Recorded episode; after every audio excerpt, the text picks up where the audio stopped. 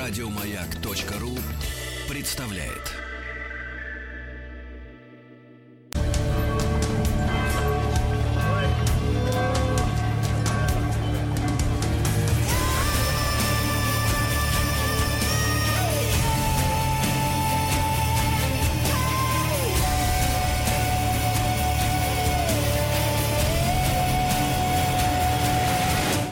История и болезни. История и болезни наш новый проект, который мы делаем вместе с Дмитрием Алексеевичем Гутновым. Дмитрий Алексеевич, доброе утро. Доброе утро. Да, да, да. Вы слышите, друзья мои, голос профессора МГУ, доктора исторических наук. Дмитрий Алексеевич, как самочувствие? Как самочувствие? Хотел узнать. Пока все путем. Спасибо большое. У вас как? Прекрасно. Вот из бани вещаем, да. Ну ладно. Вы знаете, Сегодня... Дмитрий Алексеевич, я да. наслушался, что нынешняя зараза боится температуры 92 градуса. И, и по этому поводу не вы решили самоизолироваться в бане. Да, поддал парку, и, вы знаете, начала облизать кожа. У соседей причем. Да, да, да, да. Дмитрий Алексеевич, а какая у нас сегодня тема? Сегодня расскажу про первую, в общем, научно подтвержденную пандемию. И э, поскольку я начал свой рассказ э, с чумы, то я и продолжу эпидемиями чумы, потому что в истории это, конечно, наиболее, так сказать, заразная и болезнь, которая приносила наибольшее количество бедствий. Значит, э, и опять все началось с изменения, кстати говоря, климата. Где-то в 536 году э, началась целая серия лет, без, э, годов без лета.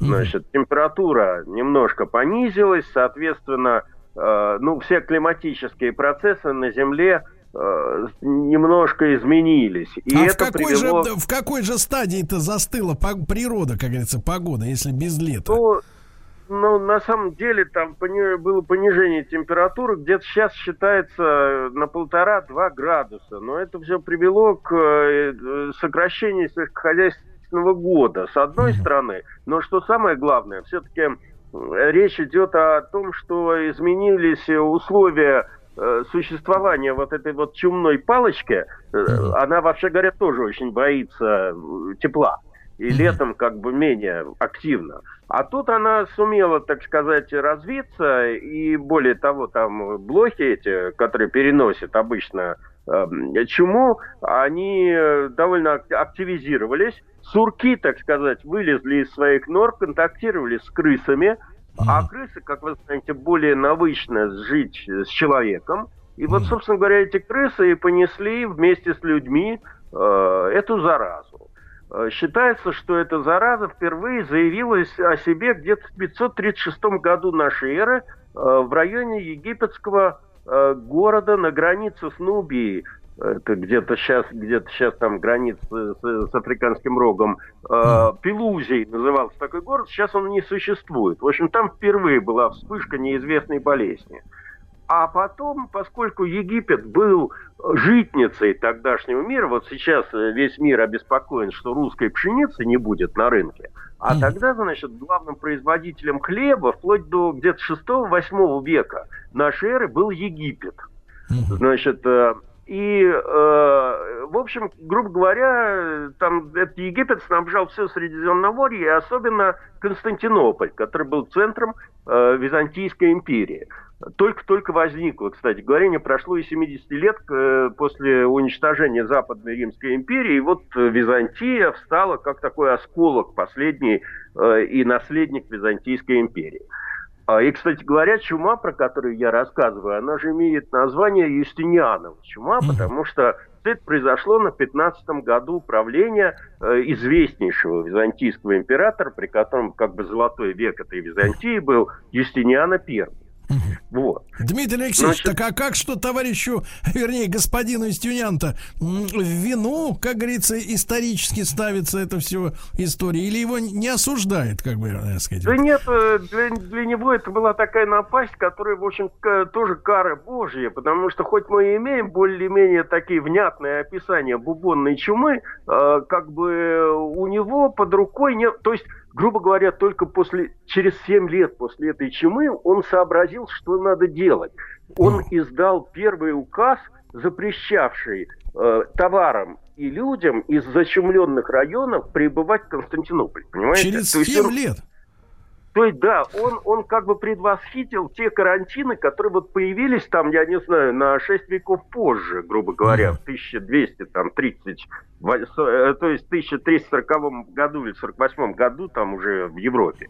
Но об этом позже будем ну говорить. Ну, да. Э, значит, так вот, а, а дальше хлеб, который собирали там эти египетские крестьяне, правда, тогда это были не те египтяне, которые сейчас, грузился на корабли и баржи, э, которые плыли по Нилу, спускались к Александрии. Вот. Э, и вместе с этими хлебом этим, значит, естественно, мигрировали крысы, пересаживаясь с корабля на корабль. И из Александрии, значит, вот буквально по этим торговым путям а торговые пути ведь тогда до, до изобретения компаса, в общем, как бы люди, э, возвращаясь к нашим морским историям, люди не боялись уходить далеко от, от берега, Берег. поэтому плавание каботажное было. И вот буквально по линии Средиземного моря эта болезнь стала распространяться, понимаете? Ну да. Вот. Э, значит, э, и э, все эти центры, Сидон, там, значит, Антиохия на пути к Константинополю стали, значит, потихоньку заражаться. И мы уже имеем на этот счет, значит, как бы исторические свидетельства. Например, там Евгра... Евагрий Схоластик, византийский такой, значит, летописец, живший в Антиохии, в общем, пишет, что э, проявлялась эта болезнь разным способом, но более всего это чирии, которые вскакивали на теле и поражали людей смертью, черные язвенные бубоны и тому подобное. В общем, стало понятно, что, то есть современным историкам понятно, что это была чума. Дмитрий Алексеевич, а что ж такое бубон? Ну, опухоль, скажем так, которая возникает либо э, там, значит, чаще всего возникала либо под мышкой, либо в паху. Ага. Вот. И никто не знал, что с этим делать, а потом человека охватывал там зуд, э, температура, и, грубо говоря, он в течение там дня или нескольких дней умирал. Но самой страшной формой вот это вот все дело, была даже не столько вот эта бубонная чума, сколько септическая форма чумы. А она сводилась к тому, что ведь Константинополь был крупнейшим портом, ну вот представьте себе эти груженные корабли, значит, хлебом приходят в Константинопольский порт, э, разгружаются спокойно, грузчики там, матросы, с, с, потом они расслабляются где-нибудь в портовых кабаках, а, а к вечеру они все умирают, понимаете, без видимых как бы каких ни температуры, ничего, понимаете? Вот. Ну, то есть именно а, и... после, после бара, да? Да, ну, ну, ну, в течение дня по прибытии, грубо да. говоря. Вот. А, и это внушало дикий ужас. А, значит, как пишет Прокопий Кисарийский, который, значит, византийский историк Юстиниана, mm внезапно у людей появлялся жар, у, у одних, э, когда они пробуждались от сна, у других, когда они гуляли или находились там в этих самых э, тавернах, а, или были чем-то заняты, тело не теряло своего прежнего вида и не становилось горячим, как бывает при лихорадке, и не было никакого воспаления. Значит, а в самом деле никому из тех, кто впал в эту болезнь, не казалось, что им предстоит умереть. У, у одних в тот же день, у других на следующий день или там день спустя появлялся бубон, а, значит, э, и потом он, э, человек умирал. Вот перенаселенном Константинополе с его узкими улочками, в общем, сейчас старый этот самый Стамбул как бы повторяет вот эту всю планировку в значительной степени, так что можно себе представить, с большим скоплением э, домов эта зараза передавалась довольно быстро. И жертвы сначала исчислялись там сотнями, потом тысячами, э, и, в общем, четыре месяца в Константинополе стоял ужасный мор. Значит, особенно, да, но это первая вспышка, а потом она еще повторялась. Тоже угу. любопытная вещь. Объяснение мы нашли э, только в этом веке, когда угу. значит, эта же Юстиниана она вышла потом за пределы э, и Константинополя, и Византии, и, в общем, ударила по всей Европе. И вот недавно было исследование, тоже палеогенетическое, значит, вскрыты были могилы жертв этой чумы, э, и было установлено, что штамм вируса, привет, так сказать, второй волне пандемии нашей, он в течение, по мере того, как он проходил все эти территории, он мутировал. Поэтому, э, скажем так, заболевшие и переболевшие этой чумой, э, значит, скажем, э, в один год могли умереть от этой же чумы, но другого штамма, mm-hmm. через Понимаете? И вот четыре года, как минимум, все это продолжалось. Дмитрий Алексеевич, не могу не спросить в связи с нынешним э, информированием как бы широких слоев населения, в том числе да. наш, нас с вами, а э, какой процент, процент населения затронул это заболевание? Ну, ну, в Константинополе считается, что это было 40% населения. Угу. Причем, как вы понимаете, поскольку тогда не знали, что необходимо там вводить карантин, и там я, я еще расскажу подробнее, не хочу сразу рассказывать про разные способы лечения, они да, сейчас да, очень да, конечно. смешные как бы, выглядят. Э, значит, единственной формой спасения это было бегство. Поэтому люди пытались уйти из Константинополя разными способами э, пешком, там, значит, как угодно. Но, но в этих условиях вот эти вот беженцы, они просто плодили э, эпидемию, потому что mm по линии их э, движения, естественно, распространялась и эта болезнь. Понимаете? Ну, вот. да. И э, ужас, ужас заключался в том, что э, от чумы, как пишет Прокопий Кисарийский, спасения не было – где бы он там ни жил, ни на острове, ни в пещере, ни на вершине горы, много домов опустело, и случалось, что многие умирали за неимением родственников или слуг, лежали по несколько дней, э, значит, э, этими, просто трупы разлагались, что тоже как бы плодило заразу. Вот. С, очень быстро, естественно, обнаружился дефицит мест на кладбище. Э, сначала были пере... ну, сначала, значит, естественно, закончились места на кладбищах, стали там хоронить в каких-то рвах, э, потом выяснилось, что этого недостаточно, людей стали, пытались э, хоронить на кораблях, Mm. То есть загружали торговые корабли, которые стояли без дела по причине того, что все экипажи там умерли, mm. и выгоняли их просто в море, значит, там за, за Принцевые острова, и топили. Mm. Да вы что? А в конце, да, да, был такое. И последний вариант, это особенно, так сказать, когда вспоминаешь стены Константинополя, значит, поскольку стены там достраивались и перестраивались, в том числе при Естиняне, который был э, очень известным и строи, ну, он много сделал и для внутреннего обустройства империи, в том числе именно вот построил, заложил и построил Святую Софию, Mm-hmm. Вот, и там перестраивать большой акведук, там он как бы пытался какие-то э, во время своего правления гигиенические, так сказать, проводить мероприятия, mm-hmm. снабдил Константинополь водой. Так mm-hmm. вот, а, а, в качестве, как бы это сказать, э, усыпальниц стали использоваться башни э, стен Константинополя. Башни? Да. да, просто туда замуровывали людей. Потом сообразили, что надо сжигать. Угу. Как форма такая, значит, сжигалось все. Как, то есть эти люди сжигались. Вот, трупы. А, значит, э, и, и вот в таком режиме, по сути дела, Константинополь жил до 544 года, 4 года, с 541 года. Угу. На пике смертности, по свидетельствам современников, значит, э, в городе ежедневно умирало по 5-10 тысяч человек. Угу. По подсчетам историков, а подсчеты, понимаете, мы опираемся на э, какие-то письменные документы, да, да. Э, которые не всегда отражают реальность. Так вот, по, но они должны быть документированы. Так вот, по документированным источникам э, погибло около 60% жителей. Uh-huh. И сам самый император Юстиниан тоже э, заболел. Но, к счастью, излечился. Эм, значит, э, как был при нем открыт, значит, такой способ лечения, как только бубон появлялся, его пытались вскрывать. Так. Иногда это помогало.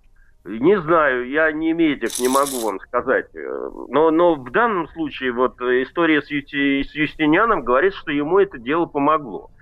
Причем э, как бы болел он в своем дворце, и э, до него, э, то есть допуск к нему был только у его жены, тоже известной женщины в истории, это императрица Феодора. Ну, в, в хорошем смысле известной женщины.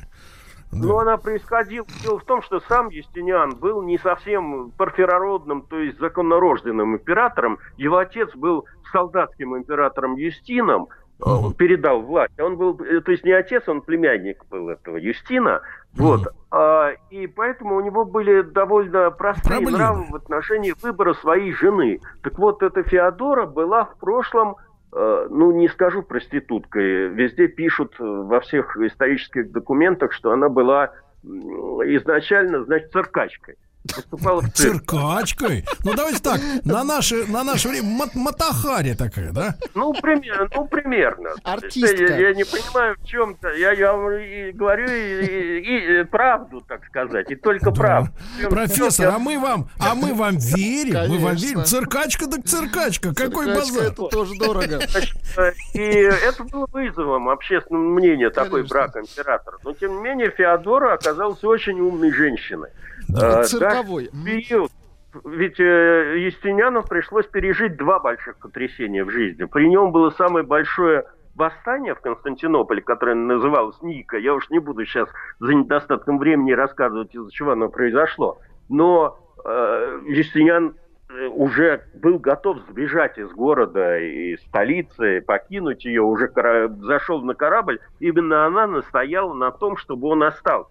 И в случае необходимости умер, но погиб на своем, так сказать, троне, а не в бегстве. Он остался там, значит, как ситуацию разрулили, но, в общем, как бы она спасла и авторитет монархии, и собственного мужа. Ну и второй раз она его спасла, вот когда она его выхаживала во время чумы. То есть, когда она ему вскрыла бубон? Ну, может сказать и так. Хотя уровень медицинских знаний того времени, в общем, не способствовал никак борьбе с болезнью. Э, практиковалось что угодно. Вот вскрытие этих бубонов, прижигание их, это само по себе, в общем, мы, как мы я отдельно, понимаю... отдельно, Дмитрий Алексеевич, отдельно методы, как говорится, да, работы. Да, да, друзья мои, Дмитрий Алексеевич Гутнов, э, профессор Московского государственного университета, доктор исторических наук. Э, сегодня очередная наша встреча в рамках нового проекта «История и болезни».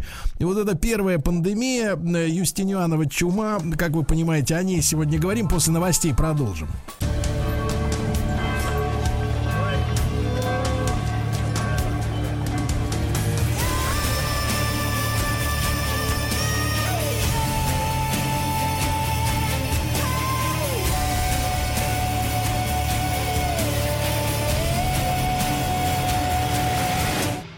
История и болезни.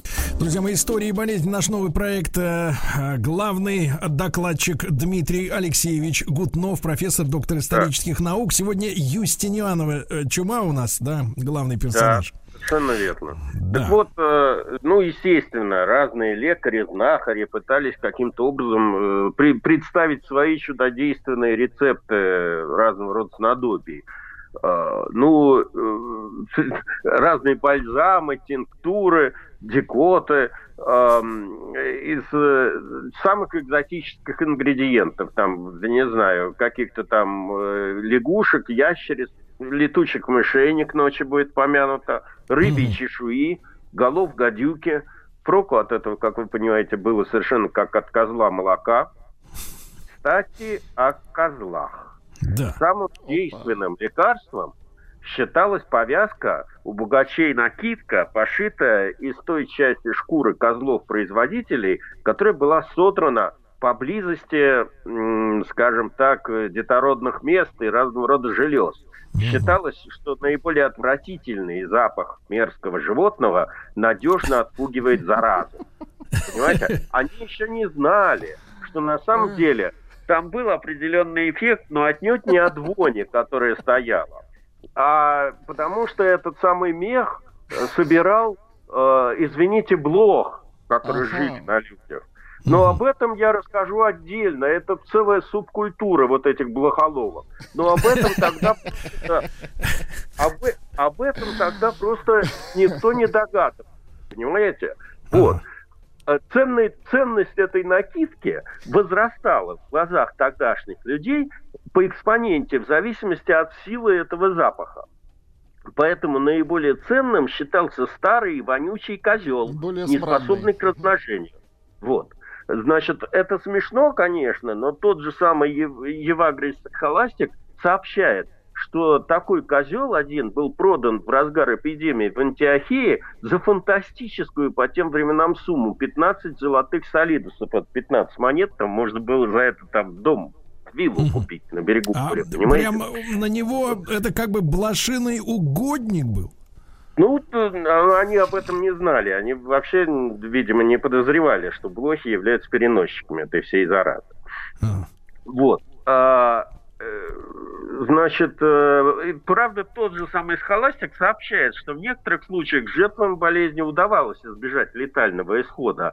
Опять же, э, он пишет, что в тех случаях, когда опухоль достигала э, небольшого размера, Э, и можно было ее надрезать, начиналось изливание гноя из него, э, и человек начинал выздоравливать. Вот, видимо, это произошло с Юстинианом.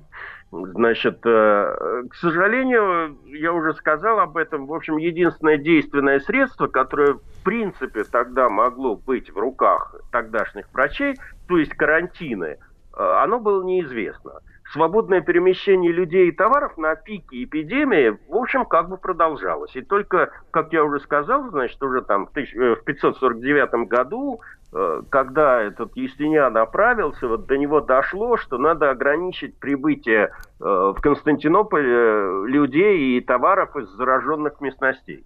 Но принципе, это было уже поздно, потому что э, с помощью либо беженцев, либо тех же самых э, кораблей, которые там уходили э, с товарами, потому что там кто-то еще пытался торговать, и информационная, как бы, как сейчас у нас, мы живем как большая деревня, мы все о всех знаем. Тогда такого не было. Представьте себе, что там какие-нибудь восточные купцы с своим товаром – Э, в общем, не знали, что происходит в Константинополе, приезжали туда, а там мор, понимаете? Вот. Э, и то же самое, значит, уезжали, как бы думая, что они здоровы. По дороге, так сказать, погибали. Но э, из-за этого эпидемия из Константинополя стала распространяться по всей Европе и по всей Северной Африке. И, значит, мы имеем по этому поводу кучу свидетельств. Э, и, ну, первым делом эпидемия попала в Италию, потом она перебралась в Авиньон, значит, как бы пошла дальше. И это привело э, к разного рода этим не только медицинским, но и социально-политическим и экономическим следствиям по всему миру. А, ну, первое следствие заключалось в том, что Юстиниан не смог вести завоевательные войны. Дело в том, что аккурат лет за 70 до его вступления на престол рухнула вторая часть Великой Римской империи, бывшей Западная Римская империя, и одной из миссий Юстиниана было восстановить под своим, так сказать, владычеством а, ну, прежние владения Римской империи. Ведь э, византийцы себя не называли византийцами, они себя ромеями называли а свое государство, которое мы сейчас называем Византией, неправильно называем, они называли ромейской державой в переводе с греческого, значит, римляне, они, они себя римлянами считали, понимаете? А вот. те, которые вот распались, они тоже римляне? Они тоже римляне были. Все так, римляне? Да, но тех, тех, тех уже не было, понимаете? А эти остались. И остались на тысячи лет. Вот, так вот, э, он пытался это сделать, но сделать не смог, просто из-за того, что начался мор в войсках. Понимаете? А если бы, а, например, догадался бы подсадить заразу этим э, оппонентам? Противнику, да. Так оно и так шла впереди него. Ну, в частности, ну, говорят, что из-за того, что был ослаблен контроль на южных границах, в общем, вся эта эпидемия позволила арабам занять пограничные области бывшей Римской империи. И, в общем, с этого в Палестине, в Сирии, и с этого началась как бы арабская экспансия. Арабская весна. Да, арабская весна того времени. Э, и некоторые авторы обвиняют эту чуму в развале э, варварских королевств, которые возникли на месте Западной Римской империи. Остготского королевства, Вестготских королевств и сопряженной с этим сменой э, разных там племен, которые ну, все продолжалось, продолжалось еще это, как, великое переселение народов. Ну и там вместо этих самых готов – Э, которые уже, так сказать, порядком надоели, э, появились новые люди, правда, гораздо более дикие. Назывались лонгобарты. Угу. Вот. А, Это теперь... бородачи, получается? Да, такие рыжие бородачи там тоже держали в страхе всю Европу. А, теперь э, то же самое в Британии происходило.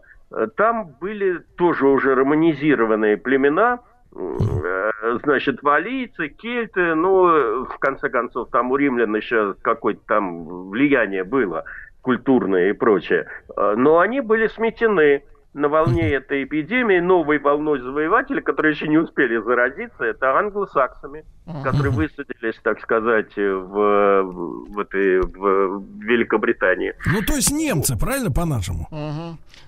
Здоровые на тот момент немцы. Дмитрий Алексеевич. Вы с нами? Вы с нами? На, на, на, на немцах? На немцах? Ой, вот, на немцах произошел обрыв. Это наверняка немцы Дмитрий Алексеевич, да, Дмитрий да, Алексеевич, да, диверсанты, вот диверсанты британские перерубили кабель. Англосаксонцы. Англосаксы это немцы. Англичанка, она гадит, как известно. Да, да, да. А, ну что, вот, вот, вот, вот, собственно говоря, так это все и продолжалось довольно долго. Mm-hmm.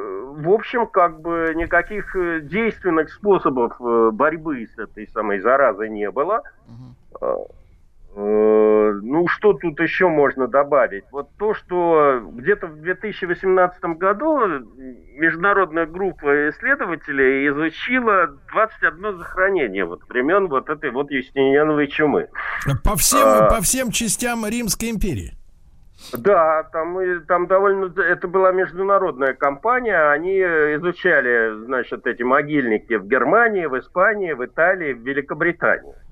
И, кстати, общем... кстати, Дмитрий Алексеевич, Дмитрий Алексеевич, а насколько эти, понимаешь ли, могильники безопасные, и не может ли этот вирус, и... понимаешь ли, проснуться Восстать. снова? Да. вопрос. Значит, на самом деле я не могу на него ответить определенно, но поскольку с 20 э, века мы с вами привитые люди уже после появления вакцины от чумы, это было после третьей э, эпидемии – Э, пандемии, пандемии этой самой чумы. Кстати, я буду говорить отдельно. Там наш да. ученый сделал эту эпидемию. Не эпидемию, а эту вакцину. Дело не в этом. Дело в том, что есть две, два изобретения человечества, которые продлевают нашу жизнь. Это, значит, вакцины угу. и э, антибиотики. Вот да. представьте это Римская империя, о которой мы с вами сейчас разговариваем, а, там средняя э, продолжительность жизни была 32 года. Да. Дмитрий вот Алексеевич, это... продолжим после короткой рекламы. Дмитрий Алексеевич Гутнов, доктор исторических наук с нами.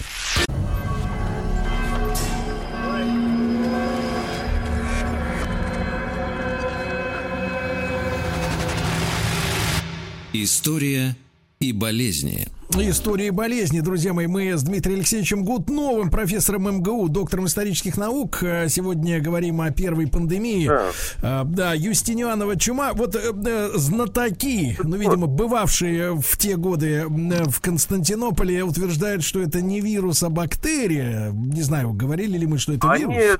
Они тогда не знали этого всего. Это, это о том, что это бактерия или вирус, да. мы, мы стали соображать только в конце 19 века. Вот. А, тогда это было бичом божьим, и две пандемии это было просто сущее наказание человечества. Так вот, э, я остановился на том, что, понимаете, роль вакцинации, я уж не говорю про антибиотиков в истории, заключается в том, что если, э, скажем, э, средняя продолжительность жизни в Древнем Риме составляла 32 года, так. В конце 19 века, на минуточку, где-то на 1895 год, 37 лет. Угу. А мы с вами в середине 20 века, после, так сказать, начала массовых вакцинаций от этих самых заразных болезней разных. Холеры, чумы, там, туберкулеза и прочее, а мы с вами сначала достигли 56 годам, а теперь наш президент радуется, что там мы вышли чуть ли не к 70 годам. Дмитрий Алексеевич, а вот не могу не спросить, говорите, 32 года в Римской империи, а вот эти все бородатые, понимаешь, и мудрецы-то, ага. выглядят они Нет. не на 32. Ну, вот понимаете, эти. для того, чтобы стать бородатым, э, бородатым мудрецом. Там, мудрецом, значит, надо, надо как минимум, так сказать, войти в историю чем-то, и, значит, они были вполне состоятельными людьми и могли обеспечить свою продолжительность жизни за счет там повышенного потребления. Mm-hmm. А основная масса людей там в рабовладельческом обществе это какие-то полусвободные или рабы, там, значит, да, а в средневековом обществе это крепостные крестьяне. Они жили в среднем 32 года. Mm-hmm. И, так сказать, способов у них уйти из жизни было великое множество. Mm-hmm. И травматизм, и преждевременная смерть, и плохое питание, не такое, как мы, мы ругаемся, так сказать, но все равно питаемся мы гораздо лучше. Дмитрий Алексеевич, да. но мне кажется, мне кажется, вот разговаривая с нынешними специалистами, что, ну, фастфуд, мне кажется, вряд ли укрепляет здоровье. Ну, конечно. А тогда-то ну... все-таки, а тогда все-таки, извините, на, на оливковом маслице вырастали люди-то. Откуда же взялась-то, ну, как говорится, средиземноморская? Ну, ну, может быть, в Средиземном, в Средиземноморье, значит, там, они, для них оливковое масло было обыденностью, а у нас-то это все, это конопляное масло. Да, Дмитрий Алексеевич, да. что касается вот э, пострадавших, да, ну, жертв, э, то, то есть пострадавших, да. То разбирала ли болезнь как раз вот низшие слои, средний класс, Ничего, условно нет, говоря? Нет, там, там погибали все, и это все время приводило постоянно к разного рода не столько медицинским кризисом, сколько социальным, потому что люди, понимая, что спасения никакого нет, значит, как бы кидались в разврат, э, теряли моральные ориентиры и там занимались черти чем. Вот. А, значит, я э, Прямо хотел в, в разврат кидались? Ну да, полностью. А, была такая, по крайней мере, ветвь, такой подход к э, последним дням жизни – Uh-huh. Так вот, я бы хотел озвучить результаты вот этой вот, значит, э, экспертизы 2018 года. Да. Во-первых, они вполне банальны, но с другой стороны они ставят некоторую точку на, в нашем знании по, по этой пандемии. Во-первых, когда они провели генетический анализ, значит, всех этих останков, то они все-таки они точно подтвердили, что речь идет о возбудителе чумы. Значит, иными словами, как бы это была пандемия именно чумы, а не кого-то ничего другого. Вот. Второй момент. Э, значит, э, э, то, что я, в принципе, уже озвучил, то, что это была непростая чума, она еще в процессе распространения мутировала, чем она и из-за этого она приводила к тому, что эта чума ходила волнами, так сказать. Она проходила и потом возвращалась. По кругу приходил новый штамм, от которого не было антител у этих людей, которые выжили. Понимаете, говорят, что сам Юстиниан умер от повторного заражения. Mm. Вот. И третье, недоказанное, так сказать, э, они, они заявляют, что у них нет доказательств, но тем не менее они утверждают, что, в общем, это все родилось не где-то в Египте, в Пелузии, а возбудитель очень похож на штаммы, которые, в общем, в общем, эта чума должна была родиться где-то в Азии. И каким-то путем она должна была попасть в Африку непонятно каким, то ли китайскими купцами, то ли это. И уже оттуда она пошла по Европе, понимаете? Но с доказать кон- они с контейнеровозами, понятное дело. Да. Вот, да, шучу. Ну вот, Дмитрий Алексеевич, ну, как всегда, огромное спасибо. Э, вот. Э, да. Э, я так понимаю, что эта чума, мало того, что э, затормозила, да, затормозила наступление на, на варваров, опять же, да? Да. И вообще, как да, привело к определенному коллапсу в Европе. Не только медицинскому, но и чисто этому деградации, скажем так. Угу. Вот. То есть я так понимаю, что мы из-за нее не досчитались э, массы философов, мыслителей, правильно? Потому что все они ринулись, как вы говорите, целиком, полностью в разврат, понимаю. Ну, да. не, не все целиком полностью, но какая-то часть, значит, населения, да, в разврат. Ну, явно это ощущается, конечно, вот по недостатку творческих людей того периода. А, значит, Дмитрий Алексеевич, огромное спасибо. Вас э, с завтрашним днем солидарности трудящихся. Поздравляем, да. Да-да-да. Да-да-да. Профессор МГУ, доктор исторических наук. Весь цикл и этой, этой программы «Истории и болезни» на сайте радиомаяк.ру. Еще больше подкастов на радиомаяк.ру